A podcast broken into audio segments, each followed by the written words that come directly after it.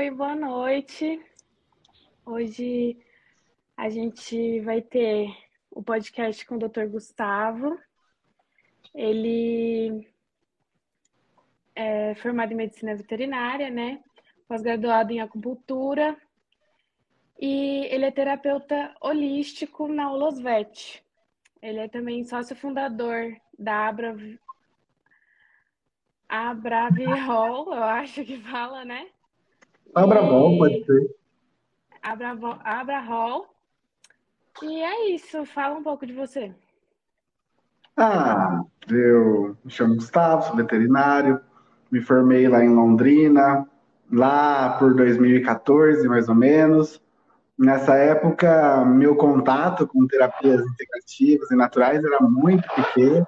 Fazia um pouquinho de acupuntura também, mas só com cursos básicos.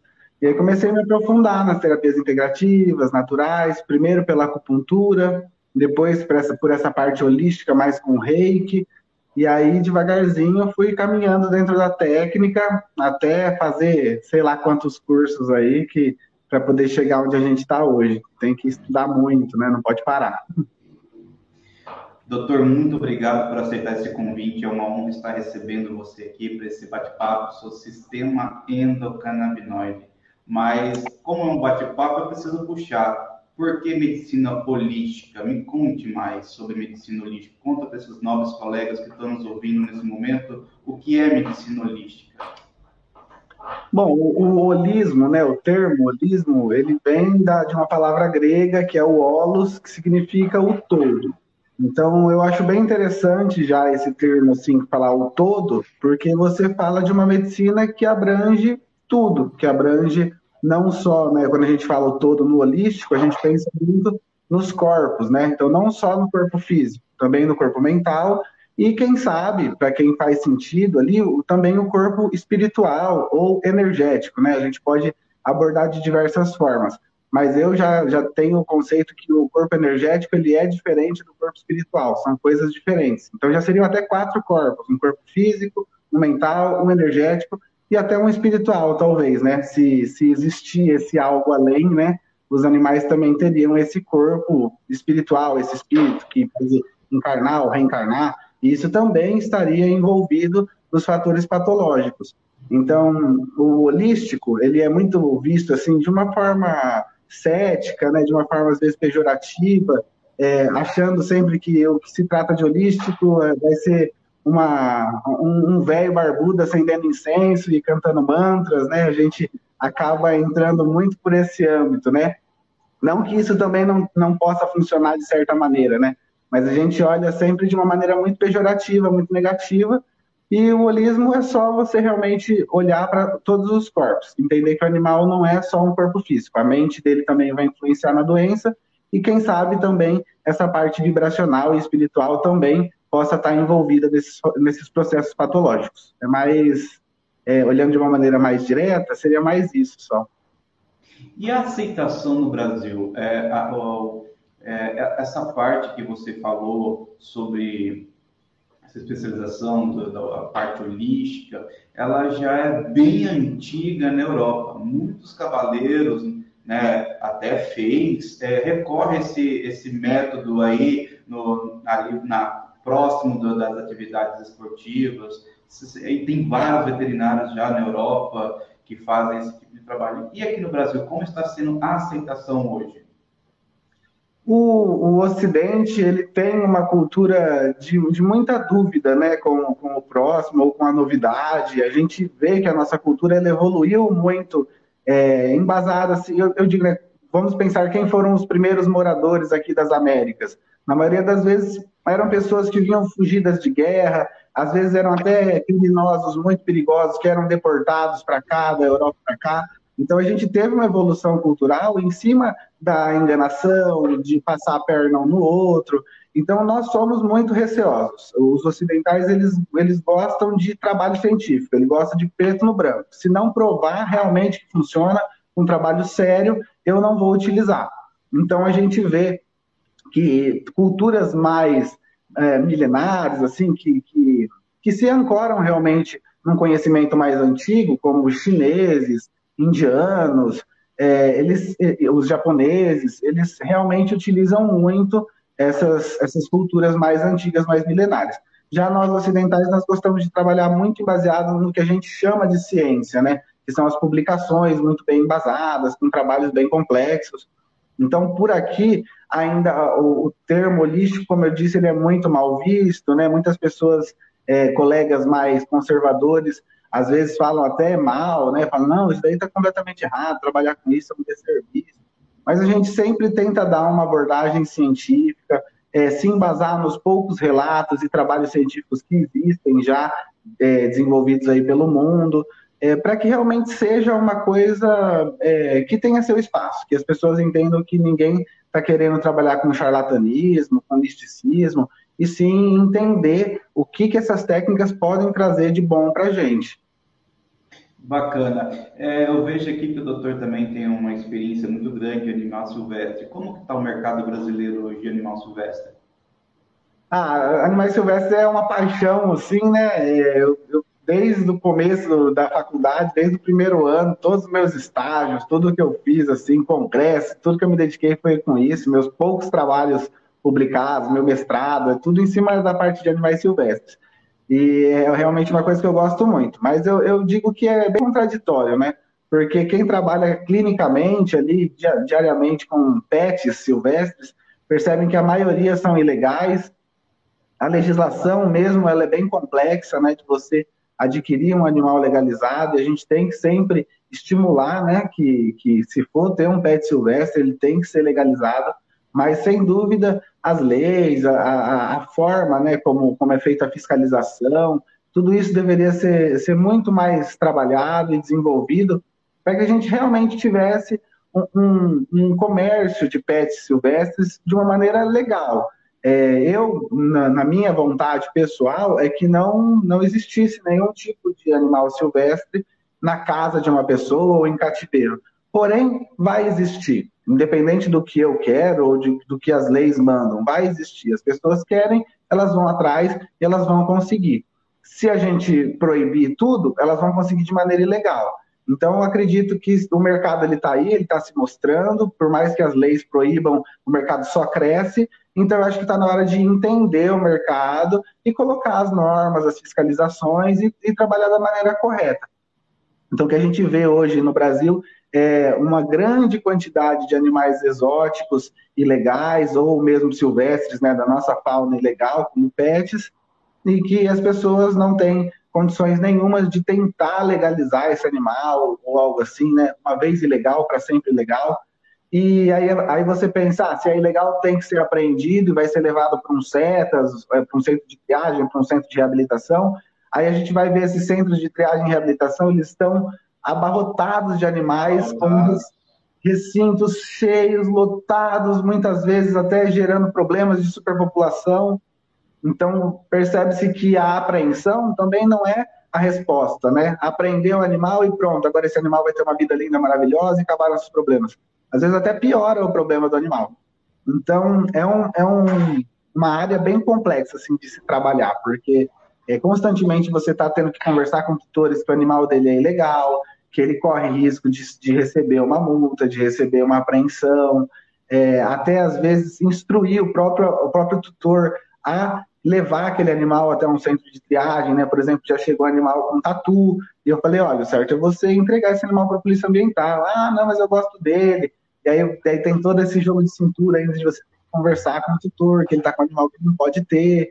Então, é, é, é, bem, é bem legal, é gostoso porque é bem variado o dia a dia de quem trabalha com silvestres, mas é bem complexo, porque a gente entra nesses problemas legais, até, né, já, já conversei com alguns advogados da área é, da medicina veterinária, e eles falam que o correto é um veterinário que recebeu um animal ilegal, o correto é, é ele denunciar, é ele reportar ao, ao, à polícia que aquele tutor está com um animal ilegal e eu já não concordo muito com essa, com essa forma de abordagem, né? A pessoa vem desesperada pedindo sua ajuda, e aí você denuncia ela, né? Aí, aí e sem falar que é, o animal, tem, animais que você, você crê que deve ter acontecido com você, que está mais de 15, 20 anos com a pessoa. Né? É um animal que se torna inviável fazer a reabilitação dele. Já aconteceu, já, de um casal de, de senhores assim de mais idade, eles chegaram com uma arara, onde eu trabalhava, e falaram, olha, falaram, ô filho, né, que é mais novinho ainda, falaram, olha, eu, tô, eu tenho essa arara, eu tenho ela há mais de 30 anos, e aí eu descobri que ela, ela é ilegal, eu não posso ficar com ela, e eu vim trazer ela para ficar aqui com vocês, né, porque aqui ela vai ficar melhor, ela vai ser mais bem cuidada, e eu sabendo do grau de, de superpopulação que estávamos, sabendo para onde essa arara iria, dentro do meu corpo, da minha cabeça, eu pensava, meu Deus do céu, leva essa arara embora, né? Porque é melhor, talvez seja até melhor ela ficar com vocês, assim, em nível de tratamento, de condições, né? De, de cuidado, em nível psicológico, há quanto tempo esse animal está com vocês, agora ela vai para um recinto com várias outras, ela pode apanhar, ela pode até morrer nesse processo. Então, é, é bem complexo, assim, a gente, mas, mas o que a gente faz como profissional é receber, fazer o termo, fazer tudo certinho, e é, é uma, é um mix de emoções, né? A gente fica super feliz e, e, é, e é, gostoso trabalhar perto de um animal desse, mas aí se você vai pensar num, num âmbito maior, para onde esse animal vai, qual vai ser a vida desse animal, como ele já está imprintado com humanos, ele nunca mais vai poder ser solto, então qual vai ser a, os próximos 30 ou 40 anos de vida que esse animal vai ter, porque ele vai viver mais um monte ainda, né? Então é, é, é muita coisa a se pensar, houvesse é bem filosófico. bem filosófico. Agora, filosófico, antes de nós entrarmos no sistema endocannabinoide, eu, já, eu quero filosofar agora. Então, nesse momento, o doutor está me dizendo que você participa ali e atua na linha da, da jurisprudência, né? Você trabalha com animais silvestres e com cannabis com cannabis. Como é que é isso? Me fala, você prescreve, né? Você também é prescritor. Sim. Me fala essa emoção. É, é, é, é, viver perigosamente, né, pessoal? É, a gente acaba realmente caminhando por um, por um âmbito que pode nos trazer problemas, que pode nos trazer processos. É, eu já conheço colega que foi até chamado pela polícia na, no correio e, eles, e a polícia estava lá esperando ele com o óleo na mão, falando: o que, que é isso aqui? E a pessoa teve que responder. Não sei exatamente qual a evolução que deu em todo esse, esse problema legal. Mas sim, nós estamos ainda muito no início, e, e, quem tem muito, muito receio e medo, na verdade, no momento nem se envolve, porque a gente está realmente, como, como o pessoal fala, quase num limbo, assim, né? Como se a Anvisa ainda ela nem proíbe, nem libera, nós não temos ainda nenhuma lei. O mapa nem se manifesta. Exatamente. A gente está é, tá tendo um grupo de trabalho pelo, pelo Conselho de Medicina Veterinária aqui do Estado de São Paulo, né, o Conselho Regional aqui de São Paulo, e eu estou auxiliando eles também, principalmente com esse viés clínico, de linha de frente mesmo, de prescrição, o que, que os tutores estão falando, como que eles estão usando, né? Essa, essa parte mais direta aí do contato com o público. E eles estão fazendo de tudo para tentar levar para o mapa, para tentar levar para as esferas maiores, né? Para que isso comece a, a, ter pelo menos uma abertura dentro do conselho, para que a gente tenha um posicionamento mais direto aí de Anvisa e de mapa, porque só assim que a gente vai conseguir realmente caminhar pisando firme dentro da área, porque por enquanto a gente caminha a gente não sabe se daqui um mês vem uma lei e derruba tudo, e a gente está totalmente proibido de usar, ou se vem daqui uma, um mês uma lei que libera tudo, e aí tudo muda, as associações vão mudar, as formas de produção. Então, é, a gente precisa realmente de, de mais amparo legal para que a gente possa caminhar. E o que fica bem claro, o posicionamento do conselho, que eu não acho que está errado também, é que se não tem amparo legal, a gente não pode também apoiar. O conselho ele é bem direto com isso. Assim, enquanto não tiver um, um bom caminho legal a ser é, percorrido, né, a gente não tiver lei ou pelo menos um projeto ou, ou não sei o que, uma instrução normativa, alguma coisa que possa é, trazer realmente esse amparo para a gente, o conselho vai ser contra. Então a gente tem que lutar para que tenha abertura. O conselho está também lutando e, e abraçando a causa para que a gente tenha mais espaço mas vai demorar, vai ser difícil.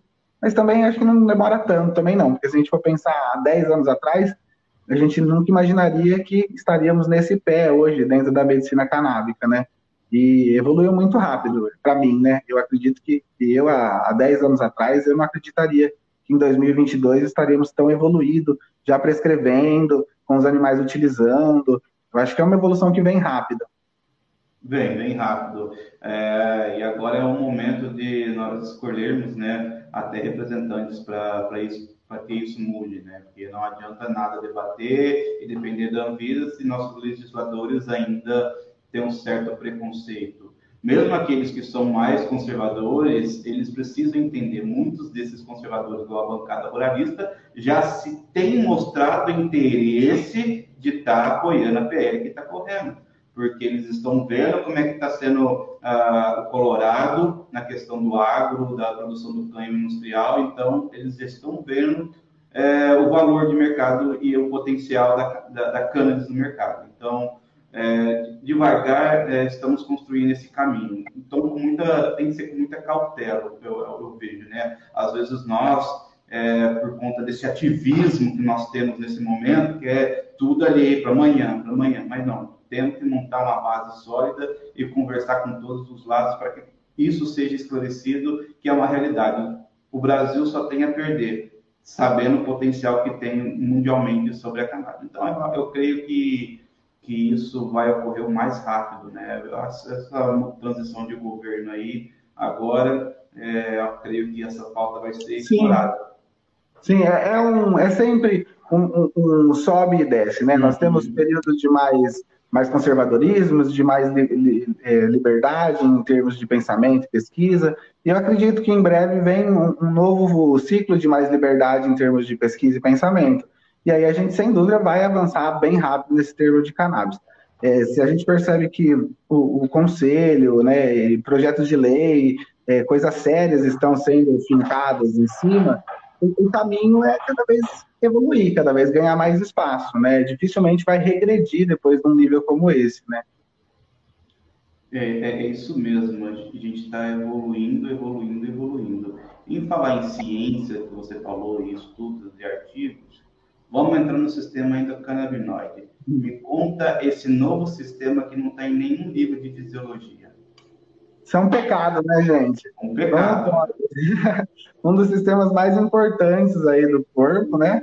Que, que interage com todos e, e, faz uma grande rede aí entre tudo no organismo, que até hoje nunca tinha sido muito bem estudado, né? Lá por 2000, 2006, 2007, a gente tem já um primeiro vislumbre do que seria esse sistema, mas ainda uma coisa muito simples, né? De dois ou três receptores, dois ou três endocannabinoides, dois ou três é, fitocannabinoides, né? Sempre falando do CBD, do THC, do CB1, CB2, anandamida e 2AG, não saindo daquela, daquele basicão. Mas aí com, com o aumento do, das pesquisas, a gente vê até um, uma proposta de um novo nome, né? De nem ser mais o sistema endocannabinoide, ser um endocannabinoidoma, que é uma coisa muito maior, que interage com vários outros sistemas, e, e, e eu acho que não estava em nenhum livro, não era estudado até agora, até por a gente realmente não entender todo o seu potencial e, e, o seu poder dentro do nosso organismo. Porque eu, eu falo assim, eu tenho uma quase uma certeza, né, de que vai revolucionar todo esse conhecimento do sistema endocannabinoide e como ele interage com tudo no organismo, vai revolucionar a medicina, não só veterinária, né, medicina humana, na parte da, da nutrição, porque a gente vai entender o quão importante é nós comermos coisas que nutrem o nosso sistema endocannabinoide, que, que trazem o substrato, né, o sistema endocannabinoide poder produzir tudo que ele, que ele precisa, interagir da maneira que ele precisa. Na estética, porque a gente vê o quão poderoso é em termos de, de remodelação tecidual, de, cicatriz, de cicatrização, a quantidade de receptor que tem na pele é violenta, é muito maior até que tem no sistema nervoso. Então, vai entrar é, de uma maneira muito forte. Quando tiver uma liberação assim, vai entrar de uma maneira muito forte. E as farmácias de manipulação humana já existem algumas dezenas aí no Brasil que estão com a liberação para produção já. É só a Anvisa liberar, eu não sei exatamente o que falta, mas tem muita farmácia de manipulação que já está com a faca e o queijo na mão, só esperando acontecer. A hora que acontecer, eles já vão estar tá prontos no dia seguinte para começar a liberar, importar e produzir. E na veterinária tem alguma? há, há, um pouco, há um tempo atrás, teve uma farmácia de manipulação veterinária que conseguiu a liberação, liberação da, da manipulação do CBD, e em pouco tempo também ela já perdeu, já parou de manipular de novo. Mas é, é, esses cortes, entrando e cortando, entrando e cortando, é como começa a chegar, né? Então eu tenho certeza que em poucos anos nós vamos ver essa, nós vamos ter mais esse problema, né? Porque se a gente acha que né, fiscalizar as associações em termos de qualidade de óleo é um problema. Quando as farmácias de manipulação começarem a produzir, aí a gente vai ter um problema ainda muito maior, né? O conselho ainda vai ter que ter uma fiscalização muito grande em relação à qualidade de todos esses produtos que estão sendo importados. Aí vai ser um buraco até mais embaixo, assim, né? Porque o que a gente estava discutindo um tempo atrás. Se se estamos ainda com medo, né, em relação, enquanto ainda tem todo esse fechamento, né, toda essa, essa dificuldade de conseguir o óleo, imagina a hora que isso tiver aberto para todo mundo, as farmácias mandando bala, aí, aí, aí vai complicar bastante, porque é um medicamento forte, né, é um medicamento que gera interação medicamentosa, que gera efeito colateral, que, que dependendo, né, se você usar num animal que está convalescente, que está doente, usar numa dose muito alta, pode até levar o animal a óbito, porque ele já vai estar tá doente, já, tá, já vai estar tá com outros problemas, né? Então, temos que tomar bastante cuidado também, né? É, muitas vezes é vendido como uma coisa muito tranquila, muito simples, mas, mas é bem complexo, é bem perigoso. É, quais os pontos do sistema endocannabinoide que você acha que deve ser explorado e deve ser mais estudado? na sua concepção, da literatura que nós temos hoje? Eu vou puxar um pouco o meu, a sardinha para o meu lado, né, para os uhum. silvestres. Eu acho que ainda é muito raso os estudos dentro de silvestres. Na maioria das vezes são estudos bem pontuais para extrapolar conhecimento para a área humana, né, para amparar o uso na área humana.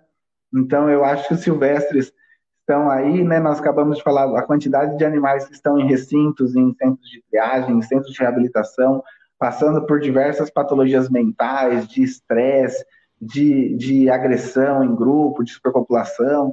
E a gente tem um monte de estudo legal mostrando como a cannabis poderia auxiliar nesses controles de conflitos em grupo, de controle de estresse, né, de liberação de, de cortisol a longo prazo. Então, por que não, né, começarmos a estudar mais o sistema endocannabinoide nos animais silvestres? A gente já vê que tem uma grande variedade assim de concentrações tanto de endocannabinoides quanto de receptores em locais diferentes do cérebro, dependendo se for uma ave, se é um peixe, se é um réptil ou são diferentes mamíferos. E eu acho que conhecer isso em outras espécies traria muito conhecimento do sistema em si, né? A gente aprenderia muito do sistema passando e entendendo como ele funciona em todas as espécies. Porém, outra, outro viés que eu acho muito interessante são as interações com receptores de opioides. A, a função analgésica do óleo ela é violenta, né? E a gente já percebe como os receptores eles podem interagir com receptores opioides também. Então, acho que estudos nessa área seriam bem interessantes para fincar bem o pé da analgesia do óleo de cannabis mesmo, né? Porque hoje a gente vê que tem uma capacidade analgésica violenta, violenta. Muitas, muitas anti-inflamatórios não alcançam, o, e até mesmo muitos opioides não alcançam o que o óleo de cannabis consegue em termos de analgesia. Vou fazer uma pergunta que eu recebi aqui, ela é, vai ser bem cabulosa, hein? Essa aí é para riscar fósforo. É o seguinte, é, temos o, o ciclo de Krebs na, na, veterinária, que é da dor de cabeça. É, fala assim, pergunta para o doutor Gustavo para ele ensinar sucintamente o feedback retrógrado. Como acontece, como se dá. Oh my God! Pessoal, é bem, é bem simples, assim, para falar a verdade. Se a gente for pensar numa placa motora, nós vamos ter o neurônio que emite a informação, que é o pré-sináptico, nós temos a sinapse ali, que é essa troca de informações, então nós temos o neurônio pré-sináptico, que vai emitir a informação, e o pós-sináptico, que vai receber essa informação. Então, é, hoje a gente sabe que o sistema endocannabinoide ele atua de várias outras maneiras, não só a nível de fenda sináptica, mas em fenda sináptica, o que ele vai fazer? o neurônio que recebe a informação, quando ele está sendo bombardeado de muita informação, como por exemplo, um caso de convulsão, de epilepsia, onde o animal está tendo uma grande produção ali de glutamato em excesso, vários outros neurotransmissores sendo produzidos em excesso, esse, esse receptor que capta isso tem um, um alarme, ele tem uma forma de entender que está sendo estimulado demais, e nisso é produzido naquele momento, não tem nenhum é, endocannabinoide ali guardadinho, ele é produzido é, na demanda que é necessária, né? Então ele vê a necessidade, ele produz e libera esse endocannabinoide na fibra sináptica, que pode ser, normalmente, né, falando dos mais básicos, o 2-AG e a anandamida. São os dois principais endocannabinoides que são produzidos ali no, no nosso organismo. Tem mais um monte, mas vamos falar só desses que fica mais fácil de entender. Esses endocannabinoides eles vão viajar e vão grudar, vão ativar receptores da fenda pré-sináptica, da que está emitindo essa, esses neurotransmissores em excesso. E assim isso regulariza essa produção de neurotransmissores, essa emissão de neurotransmissores. Então, é um feedback retrógrado, onde o que recebe envia para o que está enviando, né, sinaliza para o que está enviando, que está enviando demais. E assim ele consegue se controlar. E aí, dessa maneira, depois que tem uma harmonia dessa fenda sináptica, uma harmonização dessa, dessa conversa entre esses neurônios, esses é, endocannabinoides são recaptados e a fenda sináptica volta para um equilíbrio. Então, é muito comum a gente falar que a, a cannabis ela traz equilíbrio para a fenda sináptica, ela, tra, ela traz tranquilidade, ela, ela, ela acalma, ela economiza energia desse processo sináptico, porque ela vai estar tá sempre é, trazendo para o normal o que tiver em excesso.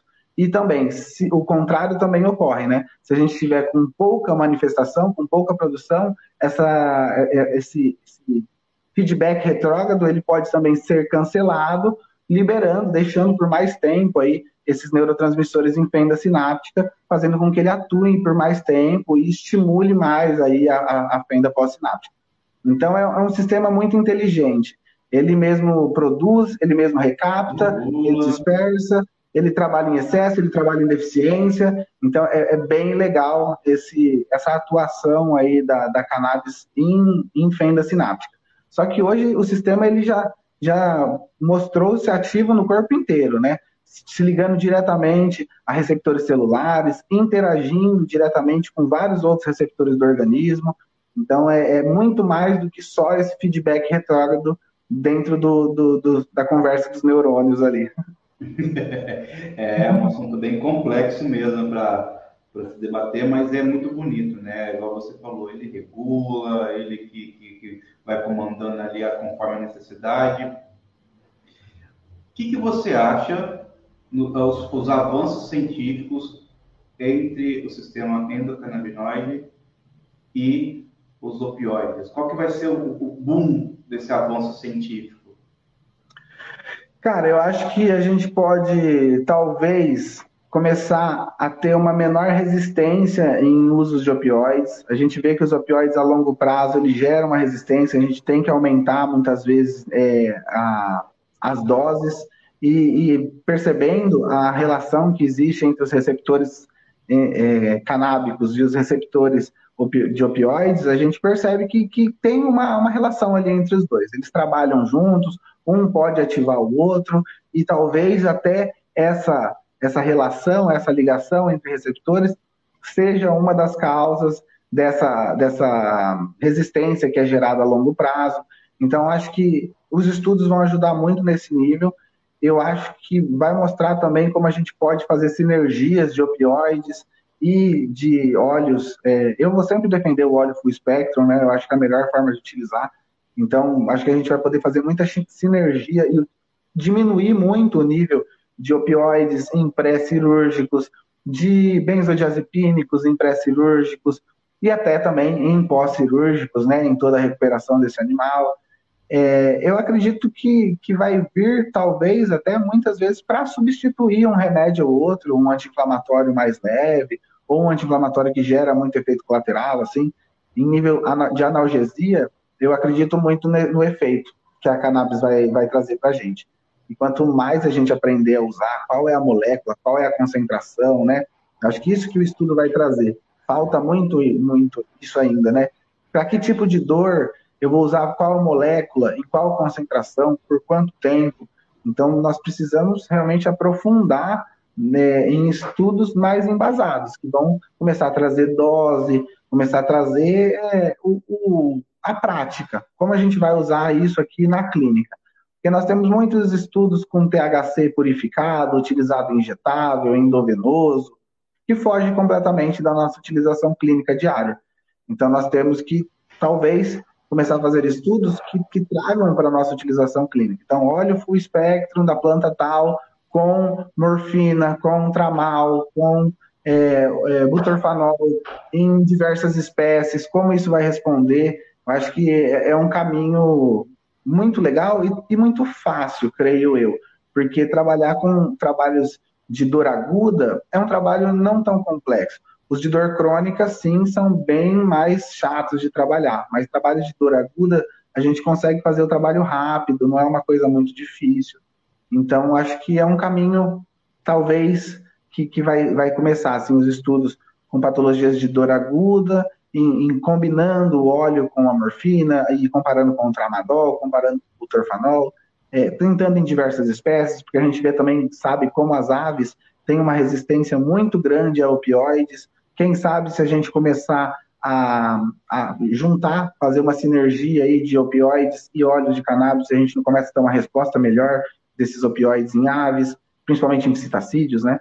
Então são, são ideias, são ideias que estão borbulhando assim na minha é, cabeça. A gente vai, eu estou vendo aqui daqui um dia podemos até desenvolver né, com a avançada ciência até um próprio anestésico, né, geral, é, é à base de cannabis. Você aprofunda, a, dependendo da dosagem, você aprofunda, né?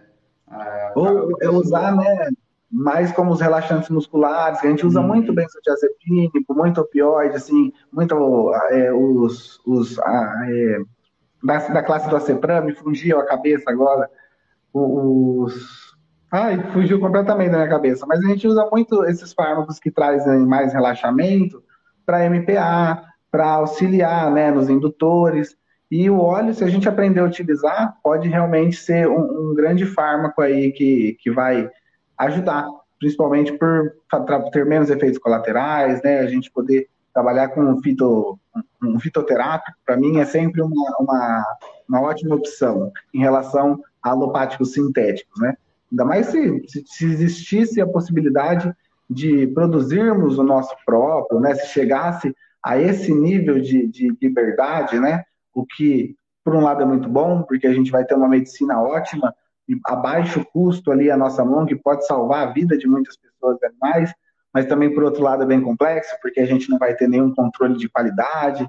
Então, eu gosto muito desse de, de, falar sobre isso, porque são muitos, muitos viés, assim, né? A gente pode olhar de diversas maneiras. Eu entendo quem defende a produção própria, eu entendo quem não defende, quem fala que não pode ter dessa maneira, eu entendo todos os lados, assim, e a gente vai ter que chegar num equilíbrio. Isso foi uma coisa bem interessante lá do grupo de trabalho do conselho, que a gente ficou bem claro no primeiro encontro. É, a gente não pode dificultar. É, isso tem que vir para auxiliar, não para criar mais barreira, não para dificultar mais ainda. Está todo mundo usando. Isso está fazendo muito bem para muitos animais, para muitas pessoas. Se a gente chega colocando mais barreira, a gente está indo na contramão do que está acontecendo. Então, isso daqui é para ajudar, né, e não dificultar. E é muito importante o conselho ter essa visão, né? Isso é muito importante. Ô, ô Bárbara, o que, que você acha de pedir para ele já conversar com, com, o conselho? Uma ideia, hein? Uma ideia cada prescritor de cannabis cultivar seu, seu, próprio, seu próprio pezinho no fundo da clínica, que nem uns coffee shop nos Estados Unidos. Hein? Já pensou? Olha essa ideia. O que, que você acha, Bárbara? Bárbara tá mutada, Bárbara. Tá mutada, Bárbara. Contando que a gente já tem problemas, enfrenta um monte de problema só com óleo, imagina se a gente plantasse para poder usar. Acho que seria pior. é, bem, é bem complexo. Fica mais às, vezes, às vezes é dar um passo para trás para poder dar os outros para frente, né? Então, e, e, o sonho seria todo mundo poder ter a sua própria planta. Estamos falando só de uma planta, né? Qual que é o problema? Mas acredito que é, é muito distante do que realmente vai acontecer. Tu estava é... falando é, dos anti-inflamatórios, né? Que a cannabis ela é usada como anti-inflamatório. E como tu é de selvagem, né? O porquinho da Índia ele tem resistência anti-inflamatório e muita sensibilidade a antibiótico. Então, é um caso que também poderia ser muito utilizado. E também eu, eu não vejo muito, muito estudo. É, é, esse também é um grande mal do, do veterinário brasileiro. Eu não vou falar de, de, de, outros países que eu não sei, mas aqui a gente publica muito pouco. A gente faz muita coisa, a gente desenvolve muita coisa que nunca foi feita no mundo e a gente não publica. Então, eu, eu sei de vários colegas que já utilizaram em roedores, em, em ratos, em porquinhos, e infelizmente a gente acaba não tendo também, durante a utilização, uma, uma, uma padronização de fotografar, de relatar, de fazer tudo de uma maneira que a gente consiga depois criar uma publicação legal. A gente sabe o quão difícil é publicar também aqui no, no Brasil, é caro pra caramba publicar, as revistas negam pra caramba, é bem complexo também. Então, falta muito estudo mesmo, mas tem muita gente usando. Não é porque não está relatado que não tem gente usando, tem muita usando. Eu mesmo ah. já utilizei uns três, assim, e tive respostas muito boas para aumento de apetite, para analgesia, em, em, às vezes até em pós-operatórios de, de retiradas de grandes massas tumorais, eu já utilizei, pela capacidade também que já foi descrita do óleo ser antitumoral e antimetastático, né? Então a gente usa o legal é isso, né? Ele tem capacidade, por exemplo, no caso oncológico, ele é analgésico, ele é anti-inflamatório, ele é antitumoral, ele é antimetastático. Com um remédio só, você consegue, ele é antiemético, ele vai trazer apetite, você consegue trazer, assim, muito benefício com uma gota. Isso é bem legal, né? E eu acho que um dos maiores problemas que a gente tem também é essa questão de não ter gente que fala sobre não ter pessoas que estão lá, tipo, igual o Hugo com a Vaticânamo, que a gente está fazendo os podcasts, que ele faz Sim. os artigos de relato de casa. Acho que falta isso.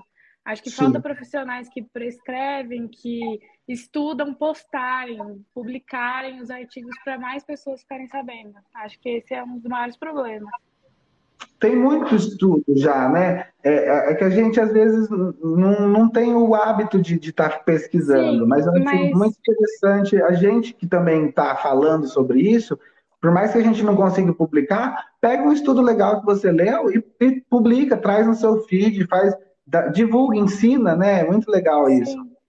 Mas diga, tem muito relato de fora do Brasil. Tem relato da Holanda, Sim. tem relato da Austrália, dos Estados Unidos, mas do Brasil a gente não vê. A gente vê, tipo, de cão, de gato, mas igual. De equino a gente não vê, de silvestres a gente não vê. É, tipo, isso falta muito. Eu vou. Eu vou entrar numa dor de cabeça esse ano ou no ano que vem, que eu vou começar o meu doutorado. E o meu sonho é fazer com cannabis em silvestres. Então, vou começar a peregrinação, bater na porta dos professores e ver quem está disposto a entrar nessa loucura comigo. Porque é difícil também um professor que topa. Fala, como que você vai conseguir isso? Como que é o viés legal? Como que tá? É muito difícil um orientador topar também, você escrever um trabalho legal em cima. Então, vamos começar a, a, dificuldade, aí agora vai ser encontrar um orientador, entender como que a gente vai fazer, entender como que eu posso realmente é, escrever um doutorado, publicar um doutorado e conseguir esse óleo, qual que vai ser é, a forma, realmente nem sei por onde que vai ser, sabe? Como se, se, a, se eu vou ter que conseguir de uma associação que já tem a liberação para pesquisa científica, vai, vou ter que buscar aí e, e até acho que por isso que é tão difícil porque é um caminho que eu nem sei por onde que vai ser. Eu vou ter que bater cabeça, bater cabeça, bater cabeça, e entender qual é esse caminho para poder produzir esse meu doutorado. E aí é, é, difícil. Se fosse uma coisa mais fácil, fosse que nem fazer de mastite de bovinos, aí tava saindo um monte. A galera já sabe como que faz, já é bem aceito na revista. Tem um monte de professor querendo fazer sobre isso, porque sabe que vai publicar fácil. Então também tem esse, esse lado, sabe? Uhum. Eu vou aqui é, dar o palpite primeiro, pegar o gancho da Bárbara sobre por que não tem relatos de casos em equinos, por que não, não tem em silvestre. Eu acho que a primeira barreira, minha concepção, tá? a primeira barreira é o veterinário. Já começa por aí. Nem todos estão dispostos a ter o conhecimento técnico dentro do, da, da, da, acerca da, da cannabis medicinal. Já começa por aí. Segundo, a cultura dos seus tutores né? Tem, ainda estamos, somos um país conservador, extremo conservador. É, é difícil você convencer, primeiro que já não tem veterinário de equinos na, prescrevendo cannabis, já começa por aí. Segundo que você vai, você vai tentar convencer um público, digamos, mais tradicional no, no, no Brasil. Não só de equinos, você pega bovinos também, tem ótimos relatos de, de casos de controle de mastite com uso da cannabis ou cânhamo industrial mesmo, só com CBD, que faz narração, bate narração, e você tem relatos muito bons de, de maciço subclínica. Agora, vai conversar um produtor rural, que já é difícil de introduzir algumas técnicas, padrões, para esse produtor rural, falar, oh, é o seguinte, ó, tentamos de tudo, tem uma alternativa, mas não sei se você vai concordar. Aí é a segunda barreira. E a terceira barreira é essa da, da publicação, mas nós estamos com um trabalho diferente, né? Eu estou há 10 anos à frente de editorial veterinário, agora estamos com a Veticânimo, e eu convido aqui, tem até quem está na live e posteriormente vai nos ouvir no via podcast, é, a Veticânimo é um projeto editorial 100% gratuito e, e, nós visamos fomentar realmente é, a medicina canábica no Brasil e chamar esses profissionais para relatarem com a gente, para publicar conosco. Por quê? Porque nós estamos com equipe acadêmica, com estrutura de editorial atualizada e, e, vamos dar isso totalmente gratuito. Então, você, médico veterinário, que prescreve cannabis e não tem tempo, porque qual é a dificuldade maior do médico veterinário que, que nós encontramos? Hugo, eu tenho excelentes relatos, só que eu não tenho tempo. Eu não tenho tempo. É doutorado, é mestrado, é minha rotina clínica, eu não tenho tempo. Perfeito. Então, nós temos equipe de estagiários selecionados a dedos, que já têm iniciação científica, que já estão caminhando é, o mestrado, o doutorado, que estão aptos a montar esses artigos. Então, fica aí o convite a você, é, doutor Gustavo, e os demais ouvintes aí que querem publicar e vão fomentar a, a cannabis, entrar em contato com a Vaticano. Nós temos aí SSN, temos DOI, tem todas as certificações aí editoriais para publicar. Então, é só esperar. Doutor, um ganchinho aqui. Legal, Hugo. Parabéns aí por ter falado tudo isso, gostei muito. É, um ganchinho aqui para nós debatermos e finalizarmos. O que, que você vê aí na diferença entre o sistema endocannabinoides de mamíferos, silvestres, aves? É, pontua para mim, por gentileza, que essa é a grande dúvida, porque nós temos sistema é, endocannabinoide em seres bem primitivos, além desses que eu mencionei. Tem alguma possibilidade é, nós temos assim a, a, descrição de pelo menos resquícios da evolução do sistema há mais de 5 milhões de anos atrás, né? Então, se a gente for pensar desde a época da, da, da, do surgimento das esponjas, das algas nos mares, nós já tínhamos resquícios ali de receptores, de enzimas, ou até mesmo de endocannabinoides, ali, ou fitocannabinoides sendo produzidos. Ou seja, todos os animais eles evoluíram na presença dessas enzimas, desses compostos, desses fitocannabinoides, se alimentando através delas, né? É, isso está presente desde os primórdios, como o Hugo disse. É, aí desde a criação, de, desde o surgimento de, dos primeiros vertebrados, a gente já tem todo o sistema endocannabinoide descrito. Então, todos os vertebrados e também a maioria, to, animais, todos os animais invertebrados, eles vão possuir sistema endocannabinoide. O que a gente não tem ainda muito bem descrito são nos insetos. Então, os insetos aparentemente estão fora aí dessa jogada, eles não têm um sistema endocannabinoide bem, bem descrito, mas acredito que, que sim, que aquele composto é impossível ele fazer efeito em todos os animais do mundo, vertebrados e invertebrados, e não ter efeito nenhum sobre os insetos. Eu acho que só faltam mais estudos para a gente entender também qual o grau de efeito que isso pode ter ou não sobre os insetos. Mas aí, falando na medicina veterinária, onde a gente vai trabalhar mais com mamíferos, aves, répteis, e aí quem se arrisca mais ainda vai para peixes, anfíbios, aracnídeos, né? Aí a gente vai ter o sistema todo desenvolvido. O que a gente percebe com os estudos é que pode ter um grau de receptor, né, um nível, uma quantidade de receptores maiores, dependendo da espécie ou dependendo da classe, assim, né, em falar de aves, de répteis. É, muitas vezes, é, por exemplo, em, em, aves, a gente vê uma grande concentração de receptor CB1 em cerebelo, é, e mostra né, essa, essa grande atuação do sistema nervoso no cerebelo, mostra que isso pode ser muito utilizado por nós veterinários nos processos de reabilitação motora, de movimentação, de propriocepção, de deambulação, né? Tudo isso vai mostrando que é um caminho, que ali tem um caminho legal para se seguir, estimular esses receptores, vai estimular todos essa, essa área, né, que vai te, eh, te auxiliar na reabilitação.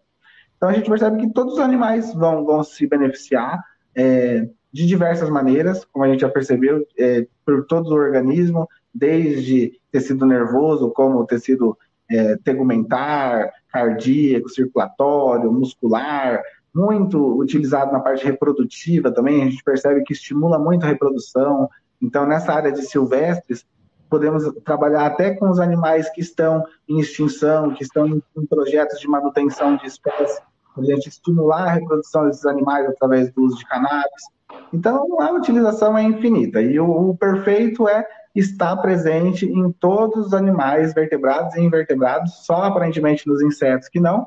Ou seja, podemos utilizar. E tem relatos da interação natural da maioria dos, dos animais silvestres, exóticos, assim, de, de interação natural com as plantas, com plantações, consumindo, alguns pássaros que consomem exclusivamente né, semente de maconha por longos períodos, então que tem uma dependência direta dessa planta para sua sobrevivência, para sua manutenção.